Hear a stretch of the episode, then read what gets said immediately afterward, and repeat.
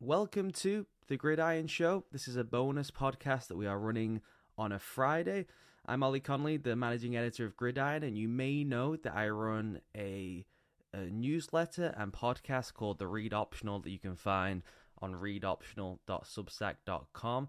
Each week through the end of the season, I am going to be joined by Jon Ledyard, a great NFL analyst, to do a home and home podcast. So, what I thought I would do is run an excerpt of our conversation from Tuesday on the struggles with the Packers offense. We got into on Tuesday a ton of different stuff. We got into the Bucs, we got into the Broncos, we got into the Jets and the Giants.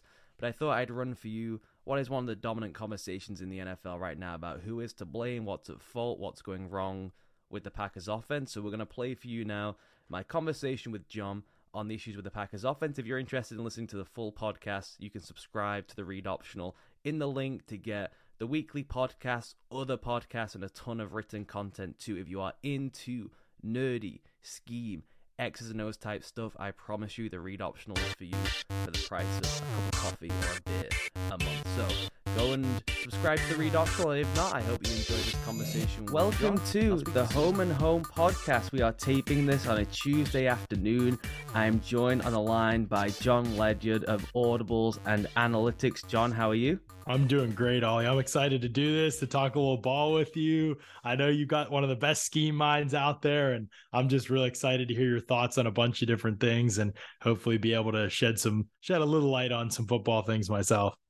So we should intro for the people what we are doing here. They may be hearing my voice mm-hmm. on your podcast feed, then now they're hearing your voice on my podcast feed. We both run Substack accounts. Um, we both do stuff behind the paywall in terms of newsletters, and I do more writing, you do more of the podcasting. We've decided to get ourselves together to put one podcast on both the feeds. We're going to have a go at this, see if we enjoy it, see if the listeners enjoy it. And as much as they will mm-hmm. tolerate mm-hmm. us together, digging through some fun, nerdy stuff, we will keep returning to deliver the fun, nerdy stuff.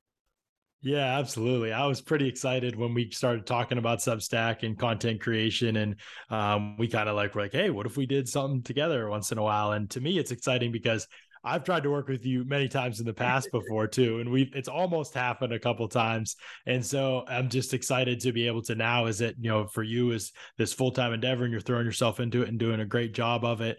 Um, I am kind of doing this on the side, but really like not having a co-host for the last couple weeks doing it. It's been like, man, I really like want to go back and forth with someone and get someone else's thoughts and have someone challenge me because like I don't want to sit there and just diss on everything like I know everything because I don't. So like have it go back and forth and that kind of energy from the podcast. So I was excited when we talked about excited about our ideas that we have for it, excited to be doing something like this regularly where we have these crossover podcasts and talk a lot about th- how certain games and schemes and players have played uh, during the season. Um, to to have that interaction with you is going to be a lot of fun, and I'm really excited for our topics today because I think they will be touching on a number of things people have significant questions on. How is this this happening to fill in the blank unit in the NFL? And I think you and I hopefully are going to be able to answer some of those questions for people today.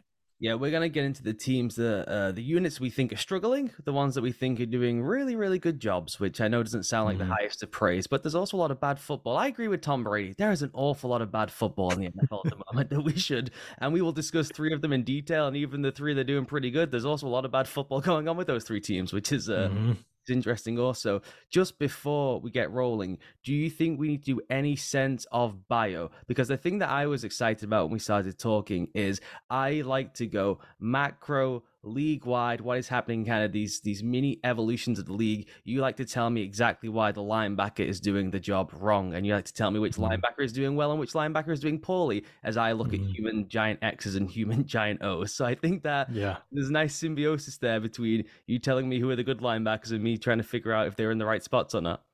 Yeah, absolutely. It's one of the things that's most exciting to me. I think obviously you know enough about player evaluation to like talk about that stuff, and I know enough about scheme to talk about that stuff. But I think your a knowledge in that area and observations in that area and just natural bend to like focus on some of those things is maybe a little bit different than mine. Where I might I I watch games and I primarily probably from my draft scouting background, I'm looking at player evaluation first and foremost. I'm I'm able to say here's why a unit's struggling, here's why a concept's struggling because this player player is struggling or this player doesn't seem comfortable doing this. Um, and so I will have a lot of player observations and scheme, and you will have a lot of scheme observations, and we will probably have some of those together. There'll be some crossover too. So it will hopefully be fun because both are reasons why units struggle and excel. And so I think hopefully it will be a fun dynamic of us kind of bringing both of those things to the table at the same time and then crossing over some as well. And because I'm a natural cynic, I said to you, can we start with the units that aren't working well so I can kind of cleanse my soul of all my frustration from banging my head against the wall the last 24 hours going through having to go back and rewatch the Packers Giants game, which I've now done, I think, three or four times in the last week. Uh, I was getting ill, violently ill during the fourth watching of that game. So we'll begin with the teams and the units we think aren't quite working, and then we'll go into the units that are working very well. Shall we begin with probably are they the dominant storyline in the NFL? This is our thing. We, we don't really want to just do the hot storylines in the NFL, right? It's mm-hmm. certainly not what I do on my Substack. I go off and write about what the lines are doing on third down for two weeks because uh, I'm a window like that. Also, everyone else is discussing other things. But I do think this Packers thing is one of the most interesting uh, discussion points in the league because you can get into any conversation from footballing philosophy to why is he not hitting open guys in terms of Aaron Rodgers, mm-hmm. right? There's this giant spectrum of having this guy with this offense, and you can go as macro as you want to as micro as you want. So, where would you kick off in terms of the struggles the Packers are having on offense? Yeah, I think, you know, one of my principal points when I'm looking at players and teams and trying to figure out what issues are and why things aren't going as right as they should be is I always kind of say this, and I've said it on my podcast. Typically, you are not going to start with the best player in the group. Like, it, I know that might blow people's mind, but most of the time when a unit is struggling or a team is struggling, it's the worst players who are at fault, not the best players. And in the Packers case, that is true in some cases. But one of my first observations from the game is I'm going and I'm saying, like, does the quarterback have a chance to make a lot of the plays he's not making right now? Obviously, the storyline, a lot of surrounding the Packers is Rodgers hasn't been, I mean, he's the MVP and he's multiple time MVP. And so now, and he hasn't played like an MVP at all this season. And so why is that? That's to me when I'm looking at an offense, I'm like, and that struggled. I'm wondering that first, like what's affecting the best player and why is he not able to do his job well? Is it scheme? Is it coaching? Is it the offensive line of protection? Is it receivers not getting open? And there are definitely multiple answers here. And I'm sure you're going to have some thoughts on schematically what the Packers are doing. One thing I noticed right off the bat, though, and I've noticed it this season, Aaron Rodgers just missing throws is not the only problem. He's not fully to blame, but he's missing throws that he typically has made in the past that I would categorize as easy or simple throws for him. He's identifying guys that are open in, in these cases, but he's missing some of the throws. Um, a couple examples just to let people know I actually watched it. I'm not just saying that. Um, third down early in the game, might have been the first drive, uh, clean pocket. Uh, he has Robert Tonyan on an out route versus zone, and uh, I think it was cover three. Corners playing well off. He has him wide open right at the sticks, and there's no pressure. It's it's a clean pocket, uh, and Rodgers just puts the pass low, and Tonyan has to kind of dive down and try to dig it out, and he can't. And later in the game, maybe a drive or two later, he's got Aaron Jones a nine, a good old uh, nine route. Aaron lineup is number one, I think, to the field, and he's got a linebacker on him, and he runs a nice nine route, gets wide open beyond linebacker. It's a touchdown if he hits it, and Rodgers throws it behind him and kind of outside, and Jones has to twist back around and he falls down out of bounds. And it's just like, man, those are the throw. Like if you can hit a couple like that, and there were a couple others throughout the game, and he did also come back and hit a couple throws during the game. He had a, a go ball to Allen Lazard down the left sideline that was perfect coverage, and he placed it as good as he can. So he is still capable of making the throws to me, it's not a is Rodgers washed conversation. It's a matter of like what is happening that he's not hitting those throws as consistently as he does normally does, because that's obviously a huge piece of their offense. And when he's not able to hit those throws, it's one of the factors from a player performance standpoint that's putting them behind a little bit. Yeah, and it's being pretty consistent now for I'd say three weeks. And I know that they'll probably point to the thumb injury for some of the stuff. There's the one I think the Tonyan one, he kind of slips. It was a bit weird. Mm-hmm. There's a being an issue with him this year, certainly when he goes one to two to three, and I think it's it's massively about trust. It's something I've talked about ad nauseum that people listening to your pod may not have heard, but I've discussed in so many other places that there is a fundamental lack of trust in the offense. I think when you get to almost the human element beyond the the schematics of it all, where they have become such an option based offense. Certainly in the deep passing game, they're doing a ton of the Sean McVay attack daylight type stuff down the field, right? It's less predetermined than it has been in the past. And I think when you get into that world with Rodgers, he likes to go into hero ball right? We've seen this before. He is mm-hmm. now in terms of yards per attempt, I think right down to the very nadir of the McCarthy days, which is when they went full on into we are purposefully high variance, right? That's what it's like with Rodgers when you're getting to his low yards per attempt. It's not that he's not trying to drive the ball down the field, it's that he's so boom or bust because he's holding onto the ball for 3.5 seconds per drop back. And when he was winning the back to back MVPs, everything was really predetermined. Now, it was the RPO game and some of that horizontal stuff, right? But it was the ball was out immediately because it was one. He was going to one every time, and mm-hmm. it was mm-hmm. often Davante, right? Davante had an insane number of targets, and we can get into the Davante of it all, and it's a big issue.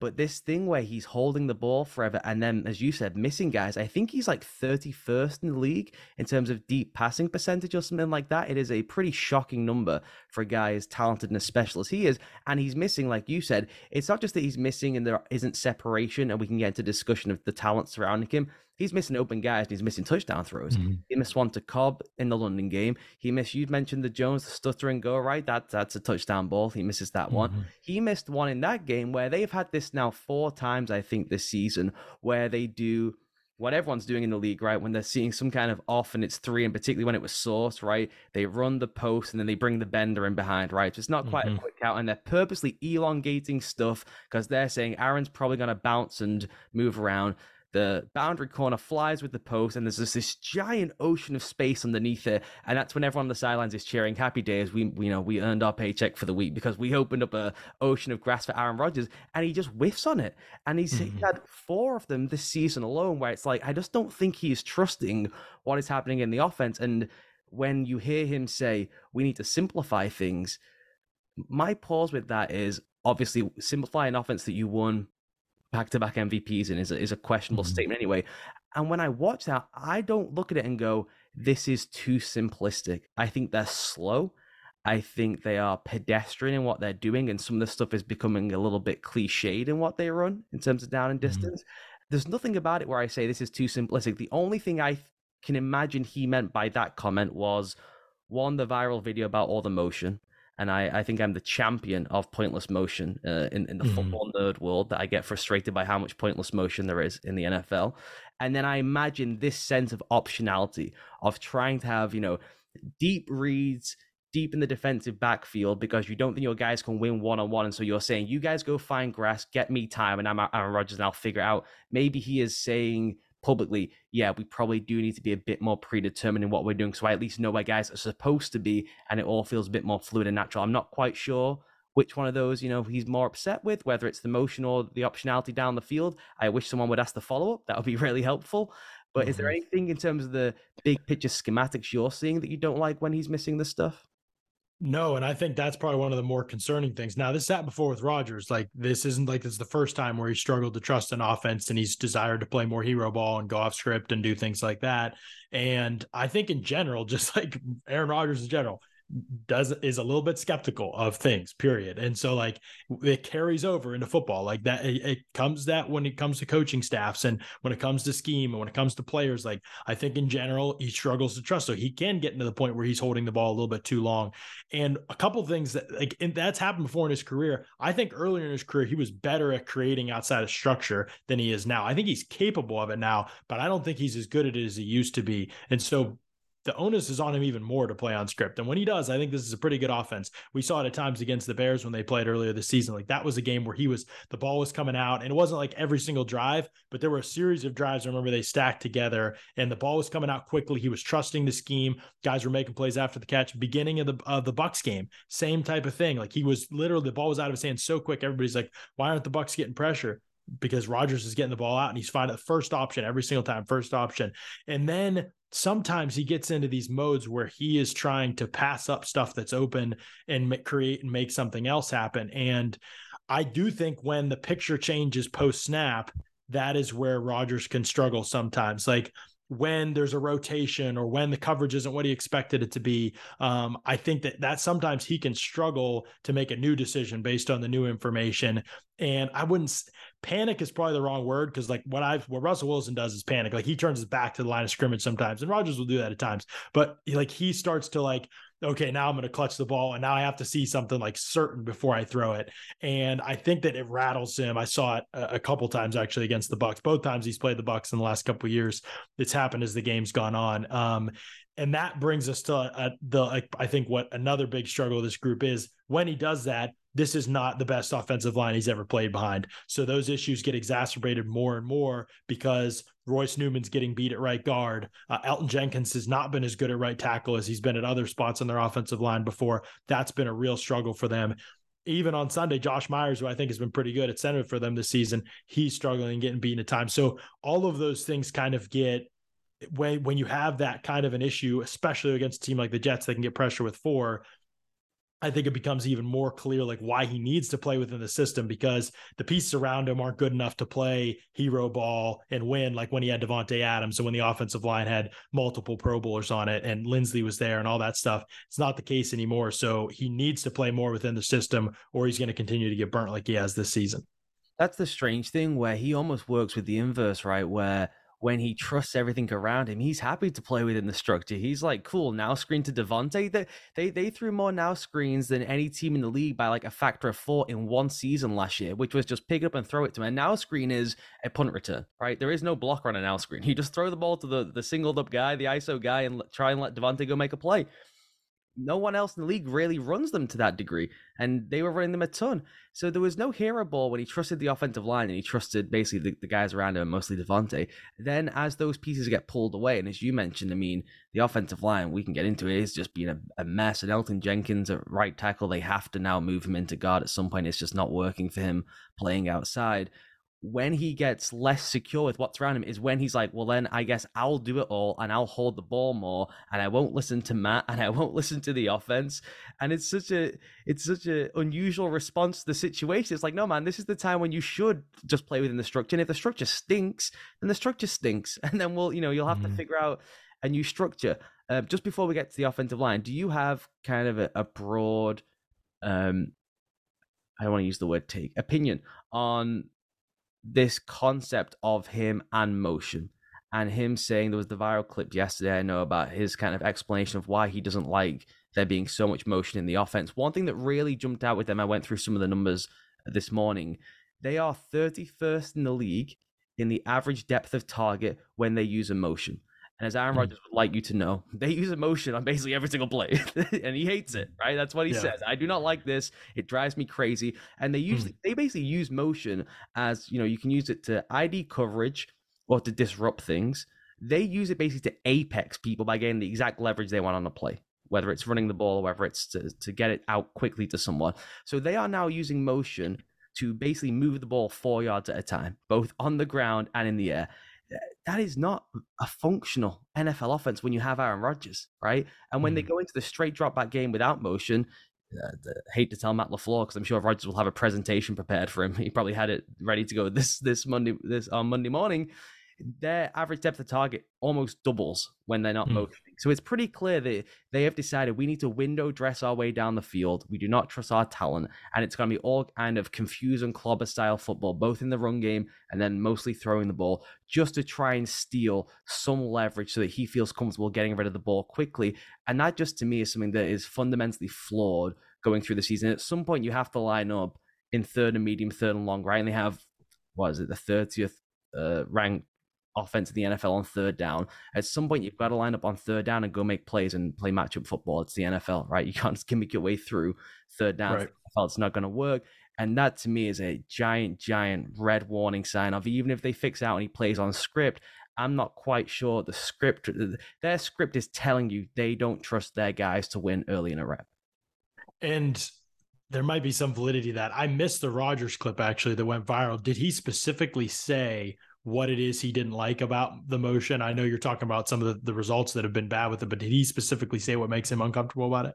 Yeah, he said that he wants more time to diagnose things. He was using Peyton's example from the Denver years where they would line up really quickly out the snap, right? It would be two by two, three by one. They would never move mm-hmm. anyone. And by using his cadence or by using tempo, that was another complaint of his that he likes to go no huddle and you can't go no huddle emotion all the time because you can't yeah. set and it gets all, it's really hard to communicate all that stuff those were his two major things. And what he would prefer to do is to get up to the line of scrimmage early. And by using his cadence, which is like, you know, his secret weapon is his cadence, mm-hmm. he can reveal the ro- coverage rotation himself through the cadence rather than trying to manipulate it with the motion. And the one thing that's happening all across the league as teams just got better with their motion rules, one, as I bang on about all the time, there's so much pointless motion because teams aren't responding to your motion. If they don't respond to it, it was basically irrelevant, which is why Peyton didn't do it. They weren't responding to his motions.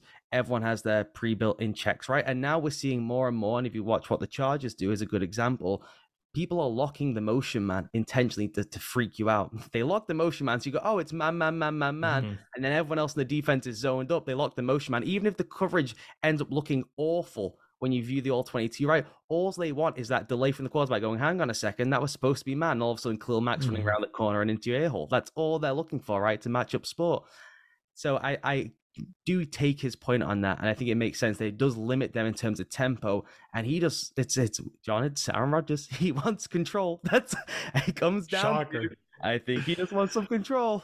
Yeah, I think that that's it. Goes back to that often with Rodgers, to be honest. And I, some ways, I understand it because someone with his ability, skill set, and I think pre-snap mental processing is good for him. And I think like that part of it, like I understand why he would want more control, and I do think some of those things could be uh, of assistance to him. I am I am a proponent of motion, but not in the volume in which the Packers deploy it. I think, like, I think there are times, especially I think in goal line situations, where especially motion at the snap has created advantages for them obviously with Davante Adams, there was already the advantage of having Davante Adams, but also like they did a good job at times of using motion to their advantage at the snap to create opportunities and angles for Davante Adams to win and get and for them to be. Uh, I mean, I think a couple years ago, maybe it was last year, the year before, I can't remember. They were like the best, most efficient red zone team in like recorded NFL history, I believe, and they were that good in that area. And I think motion was a very helpful tool to them in that area. But it cannot be a catch all for the reason you're talking about. You actually don't get as much information all the time from motion as you used to, or or against uh, across the board against every team. Like there's certainly situations where you can, but how much can you trust it when oh it might mean something this time and this time and this time, but then these other times it doesn't mean something, and teams are more likely to leave you guessing um, at times when you use motion. So I think because of that, I understand what he's talking about when you use it in volume and kind of it's like your indicator, period, and you don't get to use other things at your disposal. Then it doesn't really always help the picture, and then it can make it harder for him to trust what he's seeing post snap. That's a good point though, because it is if if you go through that first half of the New York game where they just drove down the field pretty comfortably, but it mm-hmm. was three yards a pop, it was like they were running a red zone offense over the whole length of the field. And that's what it feels like at times to them. They currently lead the league in the volume of screens, which is pretty strange when you have Aaron Rodgers. Again, speaks to a lack of trust of guys winning early in the rep.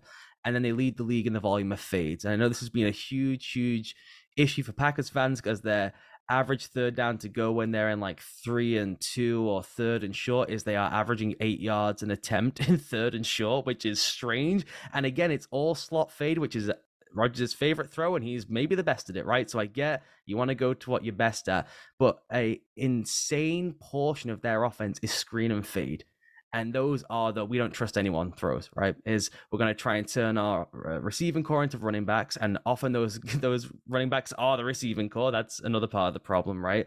And then we're just going to try and take throws down the field fades because that's aaron's throw. And we can kind of make it's a low percentage throw but it's also a low percentage turnover throw. And he's obviously a risk averse quarterback down the field. And it, everything just feels so so fractured for them i think uh, there's a couple things that are interesting to me. It's definitely the issues that we talked about, I think, um, to a degree. But then I also think one of the struggles with them is that right now, when teams go man coverage against them, there is no clear and obvious like answer for them and they can scheme guys up and that works to at times like it certainly there were elements of that against the bucs i think of a couple weeks ago more of a struggle against the Jets, honestly. And I'll talk about maybe a couple of their players just quickly in a second. I know we joked around we're going to have a whole pod on Sauce Gardner, um, but I think that one of the cool things is that right now, when the uh, when the Packers go have, have been able to work against primarily zone coverage. The Bucs came out and they started in zone coverage. Like they were able to find things and get things going pretty easily. And when the Bucs switched to man coverage, it really altered like what the Packers were doing. There was very hard for guys to get open.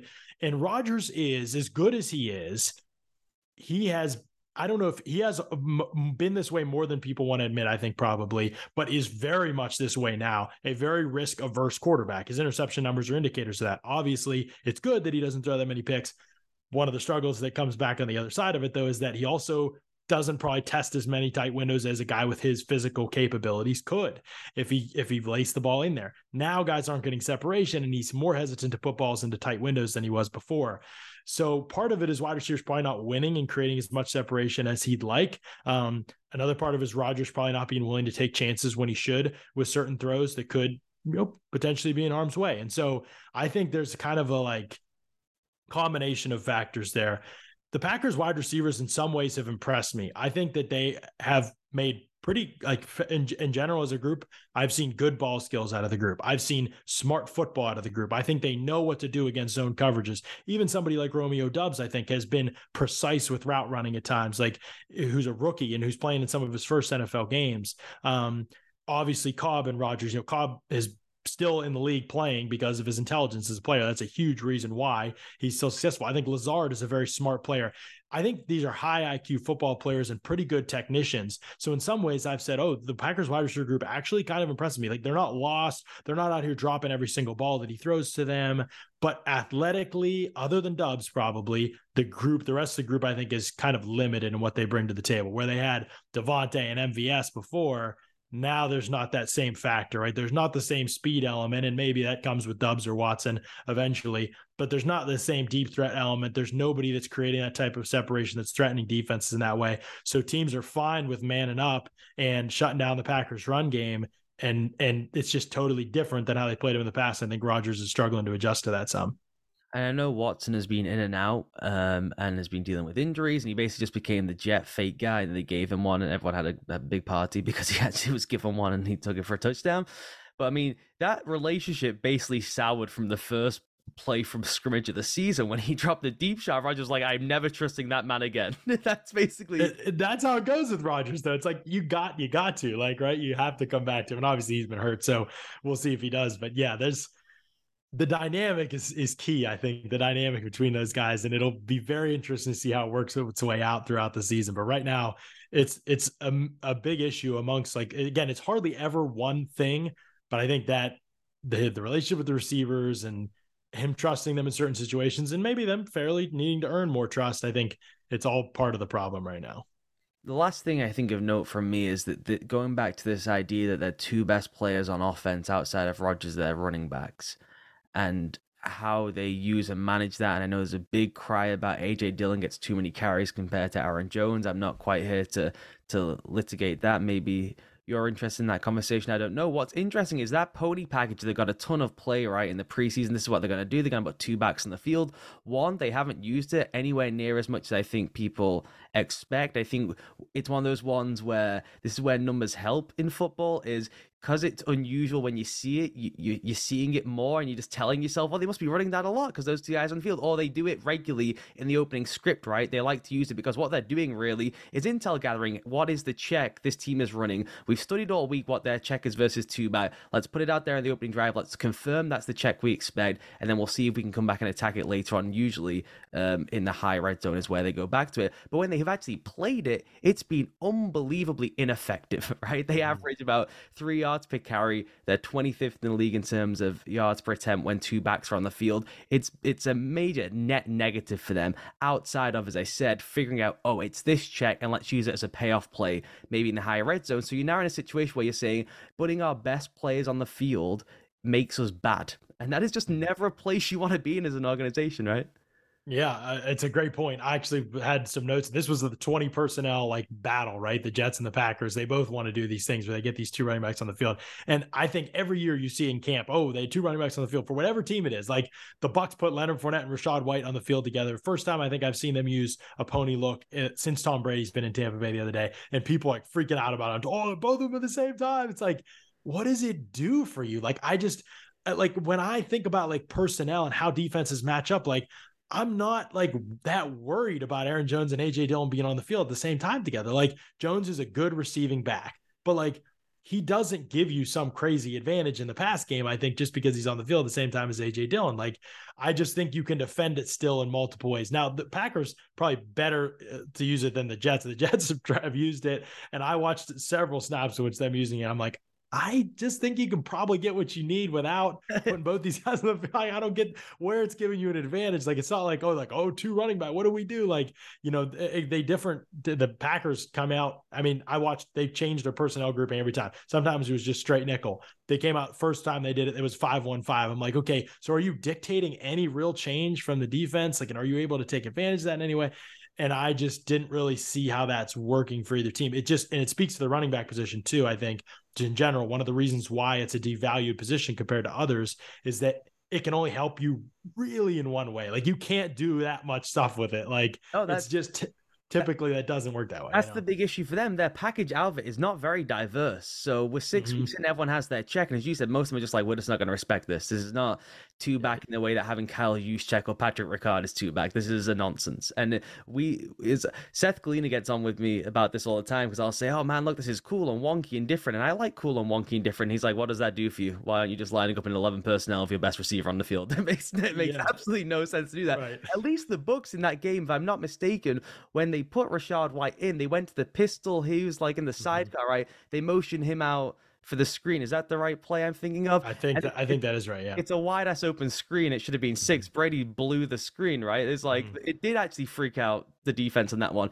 But now that it's being canned, it's like, well, it will not freak out anyone again for the rest of the season. They'll all be, you know, ready and aware for it. You you have a pretty limited window, I think, when you when you trying to base certain elements right. of offense out of that. And they actually, I mean, they average like six yards an attempt when they've run out of 11 personnel. So they're better at doing the thing they're trying to do when they don't have their two backs on the field, essentially. Mm. It's amazing, but taking defenders out of the box and out of your way typically helps. It's something we'll talk about in a second with the Bucs, but I think it's a big issue with the Packers too. Like, their EPA just in general, kind of as a rushing team, has not been what it typically is either. I think that that part can improve for them. Like I've seen enough of their scheme over the years, even if I haven't like studied this year to see if there are any major differences or anything. But like I've seen enough of their scheme over the years to know like, and I know those two backs, they're good players. I, would like to see the splits, and maybe you have them. I didn't find them before we went on, but I, I feels like probably because they're such a like, in just in general, like they are struggling, I think, on first down, but it's not necessarily because of the pass. Like they have they're 10th in EPA on early down passing, which isn't amazing, maybe with Rodgers as your quarterback, but like I think all things considered, the fact that they're not a great EPA team this year, period, or putting up many points on the board, like the early down passing has been really successful for them. To me, I would wonder if they're doing it enough, and I'd have to see like exactly what the number. I'm not going to accuse them of not doing it enough. I noticed a few times in the Jets game, it felt like they were running a lot on early downs. And when the rushing wasn't successful, like, you know, you get into their 27th and drop back EPA on third down. I'm guessing from that, and maybe, and I need to look into it further. Probably, I'm guessing from that that they are not in a ton of like third and one, third and twos situations as a team because I do think that 27th and dropback EPA suggests that you're getting some longer down and distances that are putting you in more uncomfortable situations. Not that there is an ad- advantageous down and distance, by the way, on third down. We'll talk about that in a second with the Bucs, but I think there could be something there with play sequencing, not to the degree of a team like Tampa Bay, maybe that we'll talk about in a second. But I think they could look at some play sequencing things and say, okay, it might be better for us to alter our approach a little bit in this way so that we are setting ourselves up to run the ball better when we do run it. And no kidding, it goes back to the um, the third down point I was making earlier about how when they're in third and short, they don't run the ball at all, and yet they have an insane success rate when they do. And then when they decide to throw the ball, it's all fades, and it's like, what? what? Mm-hmm. How is this the plan? And maybe yeah. again, you know, everyone's trying to read in, which is Rodgers' wet dream is have everyone reading into his comments in nine million different ways rather than just saying what he was thinking. But he loves it. And he even he he said, I want to simplify the offense. And they asked Matt LaFleur, and he said, I don't know what that means. I don't know what he's talking about. Simplify the offense. It's not the most sophisticated offense in the world. Anyway, it's 15 concepts and they move a lot, basically. Yeah. So maybe by simplification, Rodgers did mean like if we're in short, you know, downs to go, let's maybe just slam the ball up through the A gap and see if we can get yeah. down with AJ Dillon. Maybe, uh, but you know, he also has control of that too. You know, it's kind of another classic Rodgers trade off. It's everyone else's issue. You know, it's the offensive yeah. issue when, hey man, you can check into a run there too. It's, mm-hmm. I would like him to explain his concerns um, in terms yeah. of complexity. But like like many things with him, it would benefit him to trust the experts. He's not the only issue with this team, with the offense, but I do think that he is an issue. And I, like I said, I wouldn't necessarily always say that about every team. Like I prefer to start with, okay, who are the weak links in the team and how are they affecting like are they impacting win loss success rate epa like at a higher level than maybe like the best player is and in the packers case there's definitely not all on rodgers but i do think it's he's played poorly enough for his standards that i think it's pretty fair to list him as one of the reasons this offense has struggled